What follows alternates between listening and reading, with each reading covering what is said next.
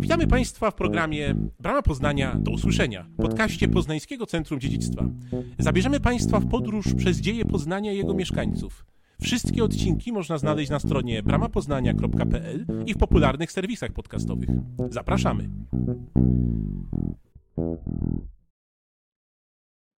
Dzień dobry Państwu. Witamy w kolejnym odcinku podcastu Brama Poznania do usłyszenia.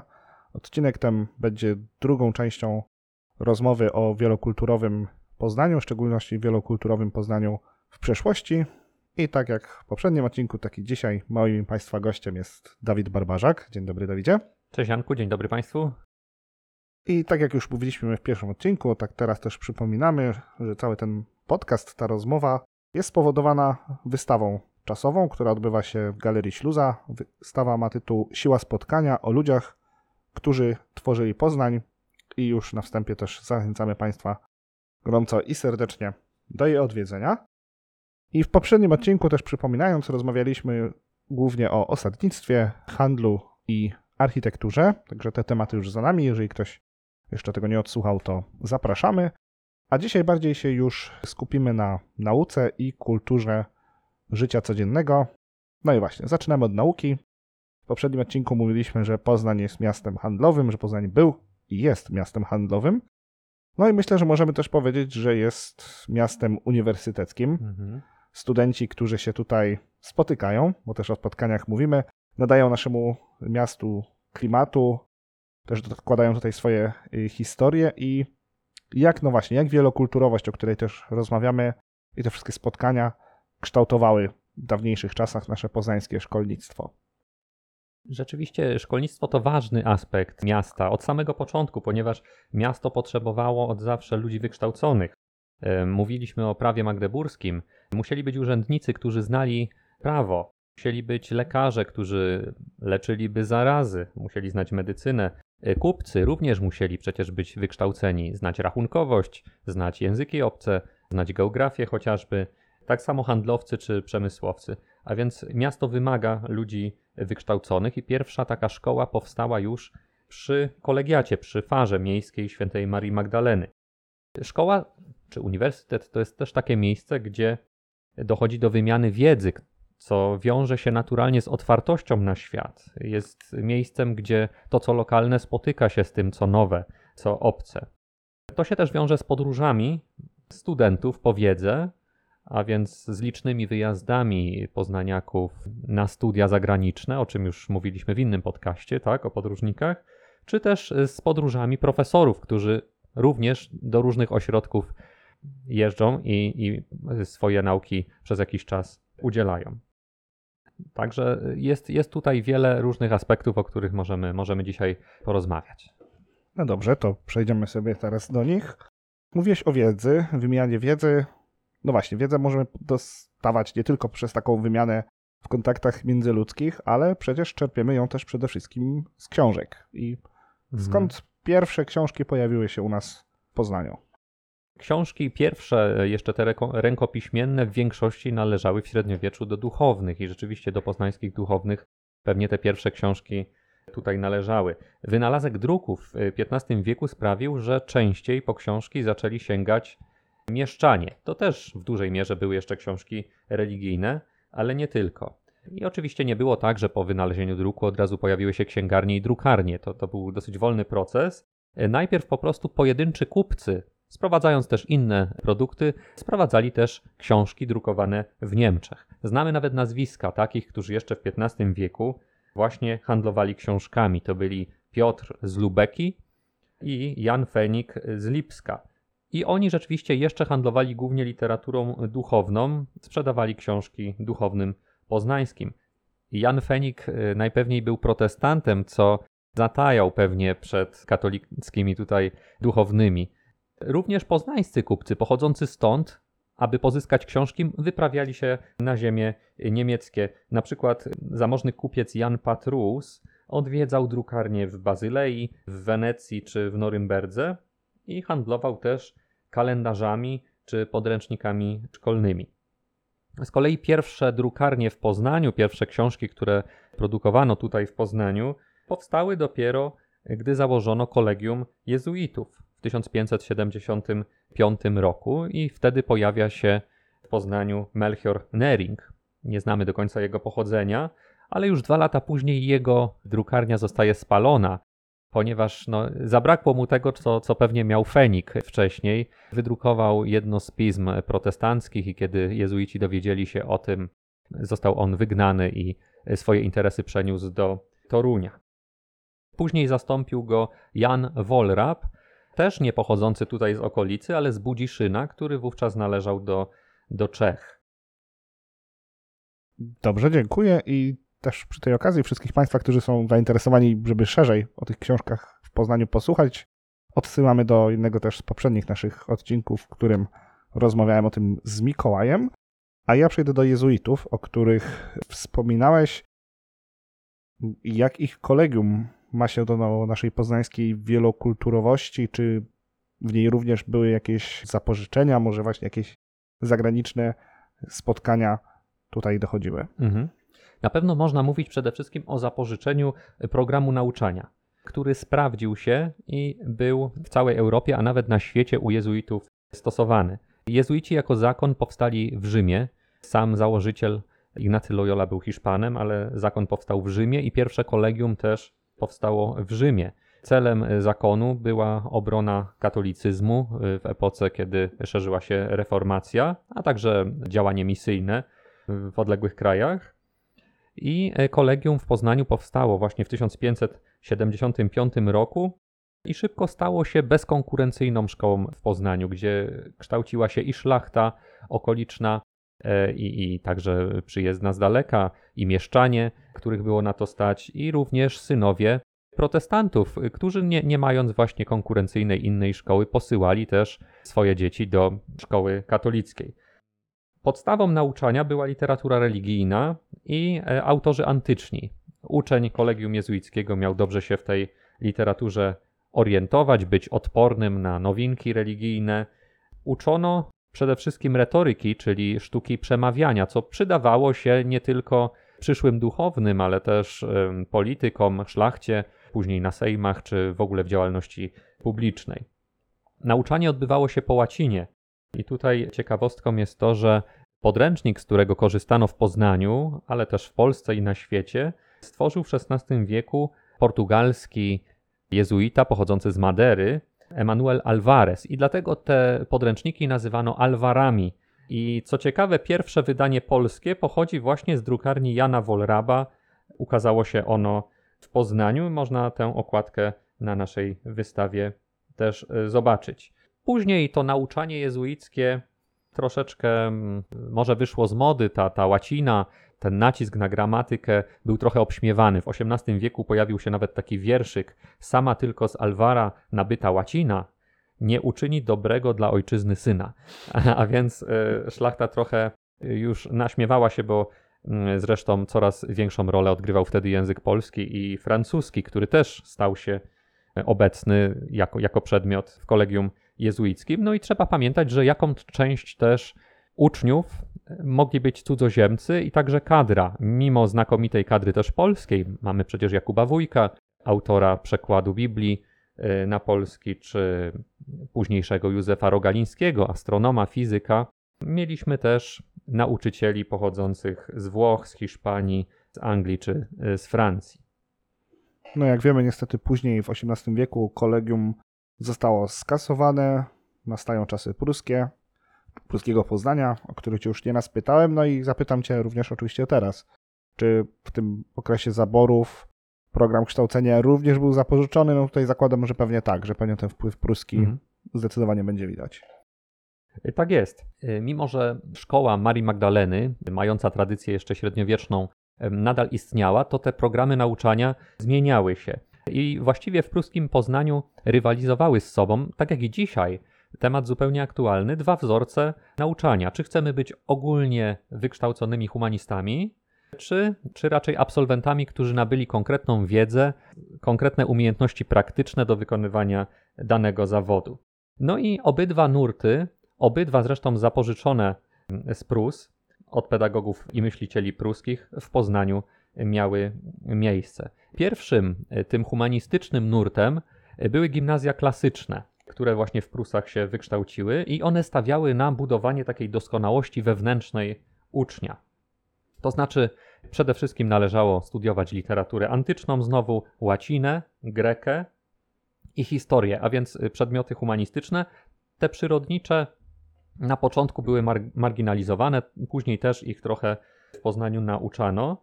No i ciekawostką jest to, że egzamin maturalny był właśnie wynalazkiem gimnazjów klasycznych. W Poznaniu działały dwie szkoły, które można by uznać za gimnazjum klasyczne. Pierwsze to było właśnie gimnazjum Marii Magdaleny, a drugie gimnazjum Fryderyka Wilhelma, czyli dzisiejsze trzecie liceum, gdzie kształcili się protestanci. Natomiast drugim wzorcem nauczania, właśnie tym praktycznym, były szkoły realne. Nie wszyscy mieszczanie chcieli, aby ich synowie y, kształcili się na humanistów. Preferowali, żeby szkoła przyuczyła ich raczej do konkretnego zawodu handlowca, przemysłowca i bardziej była przydatna y, taka wiedza z y, dziedziny rysunku, fizyki, mechaniki, techniki. Dlatego też powstała szkoła realna też taki typ, który w Prusach istniał. W Poznaniu to był rok 1853, kiedy szkołę założono i bardzo duży wkład miał w nią taki kupiec zamożny poznański i filantrop Gotthilf Berger. Jedna z niewielu osób, na marginesie mówiąc, z niewielu Prusaków, którzy dzisiaj są patronami ulic poznańskich. Przepisując dużą kwotę ze swojego majątku, jako że był bardzo zamożny, a z drugiej strony nie miał też rodziny, której miał, mógłby przekazać tę swoją fortunę, przepisał właśnie na poczet szkoły realnej, zastrzegając jednak, żeby szkoła kształciła na równi Polaków, Niemców i Żydów, czyli uczniów bez względu na e, pochodzenie, i żeby kadra też była e, częściowo polsko, polska, częściowo niemiecka. I rzeczywiście przez pewien czas trzymano się tej zasady, ale y, później pod koniec XIX wieku już szkoła no, nabrała bardziej pruskiego charakteru. Do dzisiaj zresztą budynek szkoły realnej można obejrzeć, podziwiać już nie, ponieważ po wojnie rzeczywiście przedstawia się bardzo skromnie. To jest taki charakterystyczny budynek przy Kupcu Poznańskim, naprzeciwko właśnie trzeciego liceum. Właśnie, wspomniałeś kadrę, wspomniałeś nauczycieli. Jak tutaj z ich pochodzeniem? No domyślam się, że głównie Prusacy i Niemcy, których już też zresztą przed chwilą wspomniałeś. Tak jest. Było bardzo wielu nauczycieli, zarówno mm, polskich, jak i niemieckich, którzy uczyli chociażby właśnie w gimnazjum Marii Magdaleny. Jeśli wejdziemy sobie e, w internet i otworzymy listę absolwentów, znajdziemy tam różnych nawet wybitnych historyków, archeologów, lekarzy. Uczyli też Polacy, chociażby Hipolit Cegielski, ale zdarzali się też nauczyciele jeszcze innego pochodzenia i na wystawie Siła Spotkania poruszamy postać Jana Baptysty Mottego i Marcelego Mottego, rodzina Mottych, która pochodziła z Paryża. W XIX wieku rodzina Mielżyńskich sprowadziła Jana Baptystę Mottego do Miłosławia, gdzie został on guwernerem, prywatnym nauczycielem dzieci mielżyńskich, po czym przeniósł się do Poznania i nauczał właśnie w gimnazjum Marii Magdaleny. Interesował się przede wszystkim historią naturalną, Linneuszem na przykład, botaniką i stworzył nawet podręczniki zarówno do przyrody, jak i też do języka i literatury francuskiej, których też nauczał w gimnazjum. Bardziej znany jest jego syn Marceli Motty, który nie tylko napisał te przechadzki po mieście słynne, już jako starszy człowiek, ale też będąc nauczycielem drugim pokoleniem migrantów, bardzo zaangażował się w sprawę polską. W momencie, kiedy władze pruskie w gimnazjum Marii Magdaleny zmuszały go, by kontrolował mieszkania uczniów podejrzewanych o działalność powstańczą, odmówił i został z tego tytułu zwolniony ze szkoły. Jak wygląda to dzisiaj obecnie na naszych poznańskich uczelniach? Masz jakieś informacje? Może do no, studenci zagraniczni to na pewno domyślam się, ale czy też może jakaś obca kadra u nas się tutaj pojawia? Jak najbardziej. Pewien czas temu były prowadzone badania Centrum Badań Migracyjnych, CEBAM, instytucji związanej z etnologią poznańską i przeprowadzano wywiady rzeczywiście z kadrą pracującą na Uniwersytecie imienia Adama Mickiewicza. To w większości są wśród tej cudzoziemskiej kadry lektorzy języków obcych, ale nie tylko.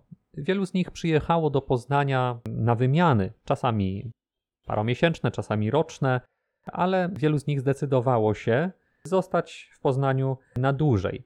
mało który z nich, jak wynika z badań, postanowił od razu, że wyjedzie i trafi do Poznania i spędzi tam kilkanaście lat czy całe życie. Zwykle to po prostu wychodzi z czasem. Z badań wynika, że jedna trzecia cudzoziemskich profesorów, wykładowców deklarowała chęć zostania w Poznaniu na dłużej, a jedna czwarta z nich, co ciekawe, ma w Poznaniu polskiego partnera czy partnerkę. Z kolei studenci, o których też y, mówimy, to znacznie większe oczywiście liczby. W Poznaniu studiowało w 2022 roku 6 tysięcy cudzoziemców, do czego należy dodać jeszcze około 1000 będących tutaj na wymianach typu Erasmus. Z czego w ogóle w Poznaniu mamy w tym roku mieliśmy 102 tysiące studentów. Jest to więc spory odsetek. Jeśli chcielibyśmy wiedzieć, z jakich krajów w większości ci studenci pochodzą, to przede wszystkim jest to Ukraina i Białoruś. Tutaj w 2022 roku z Ukrainy studentów było ponad 1600, z Białorusi ponad 1000 i są to również przedstawiciele z krajów e, afrykańskich czy azjatyckich, z Nigerii niemal 300 osób, z Chin trochę ponad 200, z Tajwanu również prawie 200 osób, z Turcji 168 osób, a także z Ameryki Północnej, czyli z USA i z Kanady. 145 USA, 126 osób z Kanady. I poza tymi liczbami należy powiedzieć, że z jednej strony studenci cudzoziemscy zyskują dyplom europejski, który później przyda im się w kolejnych latach w karierze, a uczelnie poznańskie, zmagając się z niżem demograficznym, ponieważ jest studentów polskich coraz mniej, e, mają też studentów i niektóre kierunki po prostu mogą się dzięki temu utrzymać, miejmy nadzieję. Dobrze, dziękuję. I poruszyliśmy już w sumie tutaj dużo takich dosyć dużych, wzniosłych tematów, nauka, architektura, handel, a może na momencik przejdźmy sobie teraz do takich trochę bardziej przyziemnych jeszcze śladów, może nie, nie zawsze aż tak y, namacalnych, ale jednak widocznych. No właśnie, czy ta wielokulturowa przeszłość, czy te wszystkie spotkania, które tutaj miały miejsce w Poznaniu, czy widać jeszcze ich jakieś ślady w naszym współczesnym, właśnie takie może inne niż stojący budynek? Rzeczywiście przez wiele wieków Poznań, będąc domem dla przedstawicieli różnych społeczności, różnych kultur, różnych wyznań, kształtował tutejszą kulturę. To były bardzo powolne zmiany, bardzo powolny i naturalny, można powiedzieć, niezauważalny proces, który wpływał na to, jakim dzisiaj posługujemy się językiem, jaką mamy regionalną kuchnię, jakie mamy obyczaje czy zwyczaje. I w tych sferach tę kulturę życia codziennego można byłoby rozpatrywać pod kątem wielokulturowości. Na przykład kuchnia.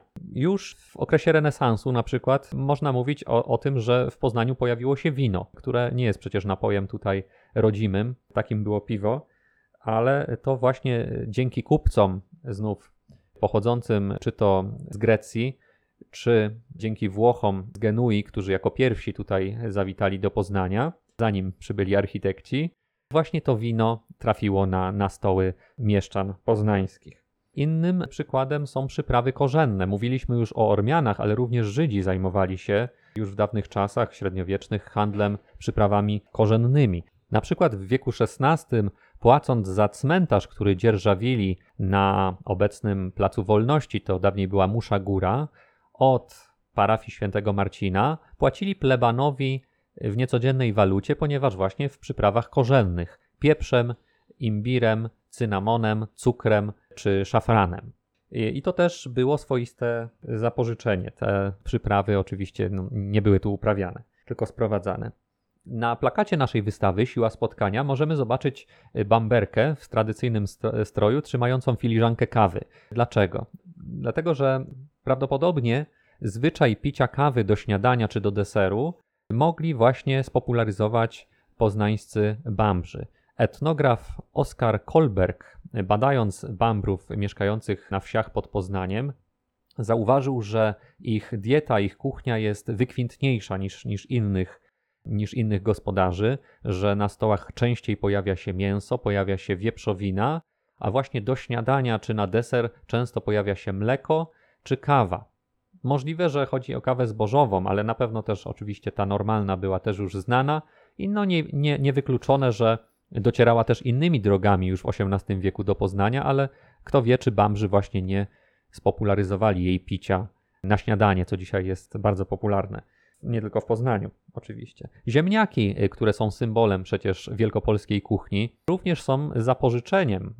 Pochodzą z Ameryki i nazwa regionalna pyry być może wywodzi się od Peru, kraju w Ameryce Południowej, właśnie. Jeżeli sięgniemy do tradycyjnych książek kucharskich dotyczących kuchni wielkopolskiej, na przykład do kucharza wielkopolskiego Marii Śleżańskiej z przełomu XIX i XX wieku, to też oczywiście zauważymy bardzo wiele zapożyczeń, a więc dań nie tylko regionalnych, ale pochodzących z kuchni francuskiej, niemieckiej, kresowej, angielskiej i nie tylko. Egzemplarz tej książki również jest u nas na wystawie i podkreśliliśmy te dania i te produkty, które są zapożyczone. Na przykład Śleżańska podaje wina, które powinno się zestawiać z różnymi daniami, no i tak podaje, że do zupy może to być wino węgierskie albo madera. Do potrawy wino reńskie, do ryby czerwone bordeaux, a do deserów muskat albo tokaj. A więc to wszystko są wina, rzecz jasna, zapożyczone i także dania, zwłaszcza te wykwintniejsze, które Śleżańska proponuje w swojej książce, pochodzą nieraz z innych krajów. Mamy na przykład rostbew angielski, czy różnego rodzaju pasztety, które przecież wynalazła w XVII wieku już kuchnia francuska.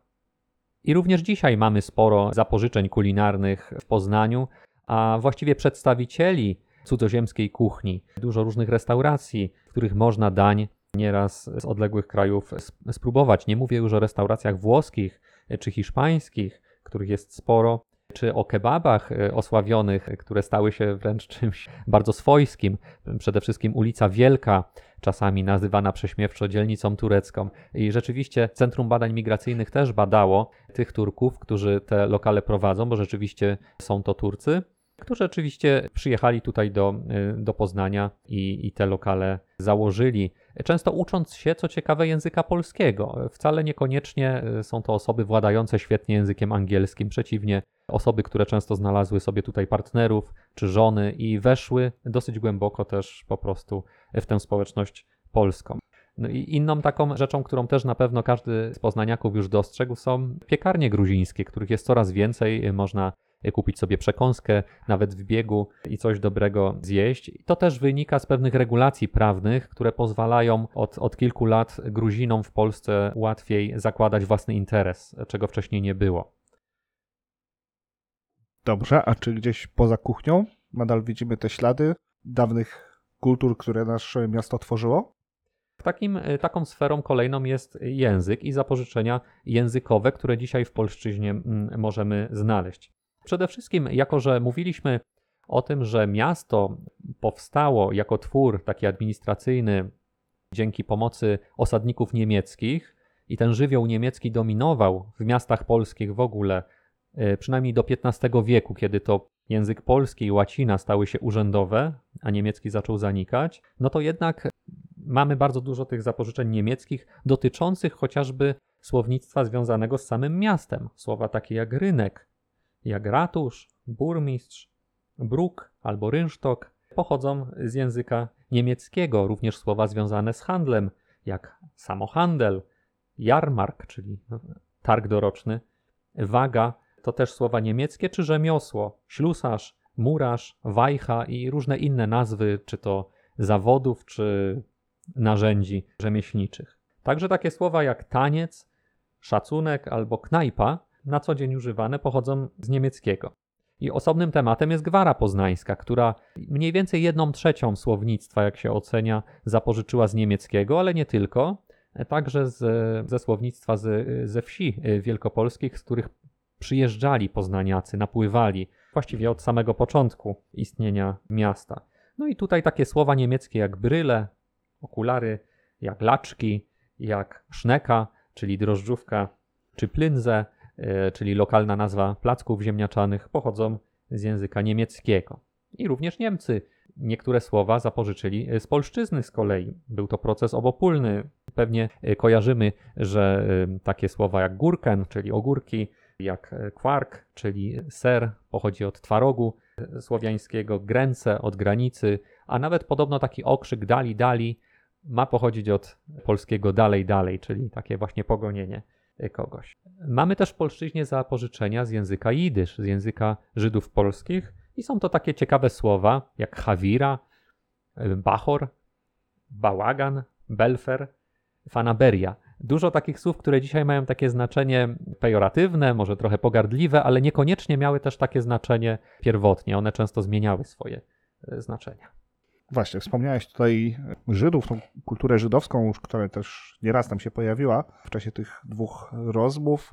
No właśnie, to jest taka specyficzna kultura, która miała własną dzielnicę, szkoły, szpital i też no w pewnym sensie rozwijała się trochę w własnym sosie, bo to nie tylko język, to nie tylko kultura, ale również ich osobne wyznanie, więc taka bardzo specyficzna mhm. mniejszość i jak oni się, jaki oni wkład wnieśli w to jednak też takie uniwersalne dziedzictwo naszego miasta, takie wspólne.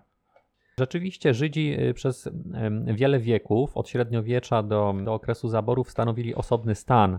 Tak jak wspomniałem, mieli autonomię, podlegali królowi, więc y, byli poznaniakami w tym sensie, że, że żyli obok poznaniaków, mieli udział w rzemiośle poznańskim, w handlu poznańskim, ale obywatelstwa przez długi czas nie mieli. To stało się dopiero w czasach pruskich. I mimo, że tworzyli, y, mieli osobne świątynie, osobne szkoły, rzeczywiście rozwijali się tak trochę równolegle kulturalnie, to wnieśli też wkład w uniwersalne, a nawet polskie dziedzictwo miasta.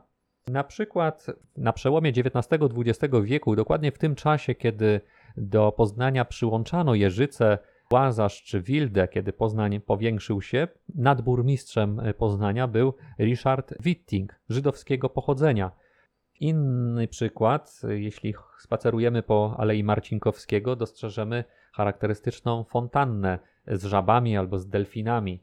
Ją z kolei ufundował w tym czasie kupiec żydowski poznański Gustaw Krontal i nazywano ją dawniej nawet fontanną Krontala. Jeszcze inny przykład takiego wkładu w dziedzictwo miasta to historyk Adolf Warschauer, który przyjechał z Wrocławia i objął rolę naczelnego archiwisty na Górze Przemysła, uporządkował archiwum miejskie i napisał też pionierskie prace na temat historii Poznania i historii Wielkopolski, nie tylko żydowskiej, czy nie tylko niemieckiej, ale w ogóle też tej średniowiecznej.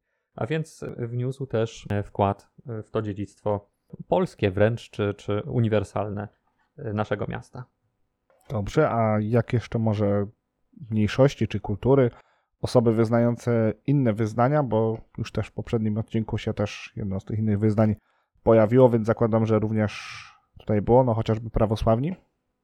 Tak jest. Wydaje się, że pierwsi prawosławni, którzy żyli w Poznaniu, którzy się tutaj osiedlali, to byli Grecy w wieku XVI, którzy handlowali winem, jak wspomniałem. Nazywano ich Węgrzynami, dlatego że często handlowali winem węgierskim, niekoniecznie greckim, no i tak, tak też to skojarzono. I z czasem y, założyli też cerkiew. Ta cerkiew zmieniała swoją lokalizację, ale zawsze to były okolice Starego Rynku. W momencie, kiedy na początku XVIII wieku w mieście stacjonowało wojsko rosyjskie, Okazało się, że ta mniejszość, tych Greków naprawdę nie było zbyt wielu, połączyła z najeźdźcą, z okupantem wspólna religia, więc Rosjanie i, i, ci, i ci Grecy poznańscy zorganizowali święto Jordanu w styczniu i rzeczywiście udali się nad Wartę z taką dość pompatyczną procesją. Więc to jest takie dosyć ciekawe wydarzenie w XVIII wieku prawosławne. Ale to tylko przez to, że właśnie Rosjanie okupowali miasto. Dzisiejsza cerkiew prawosławna to jest właściwie historia związana z y, dwudziestoleciem międzywojennym. W momencie, kiedy w Rosji pojawiła się, pojawił, pojawił się komunizm i bolszewicy przejęli władzę, oficerowie carscy musieli udać się na banicję do innych krajów i byli wśród nich Rosjanie, ale byli wśród nich też Polacy czy Gruzini na przykład, którzy trafili też częściowo do Poznania i na ich potrzeby cerkiew została w latach dwudziestych stworzona co ciekawe z dawnej drewnianej stajni, przebudowana na, na cerkiew. Mowa jest o działającej do dzisiaj cerkwi przy ulicy Marcelińskiej.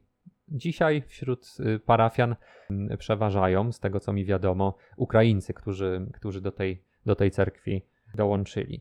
No a takim przedstawicielem, może najwybitniejszym prawosławnej społeczności Poznania był Jan Konstanty Żupański, który w czasach zaborów założył wydawnictwo i wydawał książki nie tylko niemieckie, ale też polskie chociażby Mickiewicza czy Kraszewskiego. Więc też mimo pochodzenia, mimo tego, że Grecy żyli dawniej we własnym środowisku, żenili się czy wychodzili za mąż tylko między sobą, później również bronili czy wspierali kulturę polską.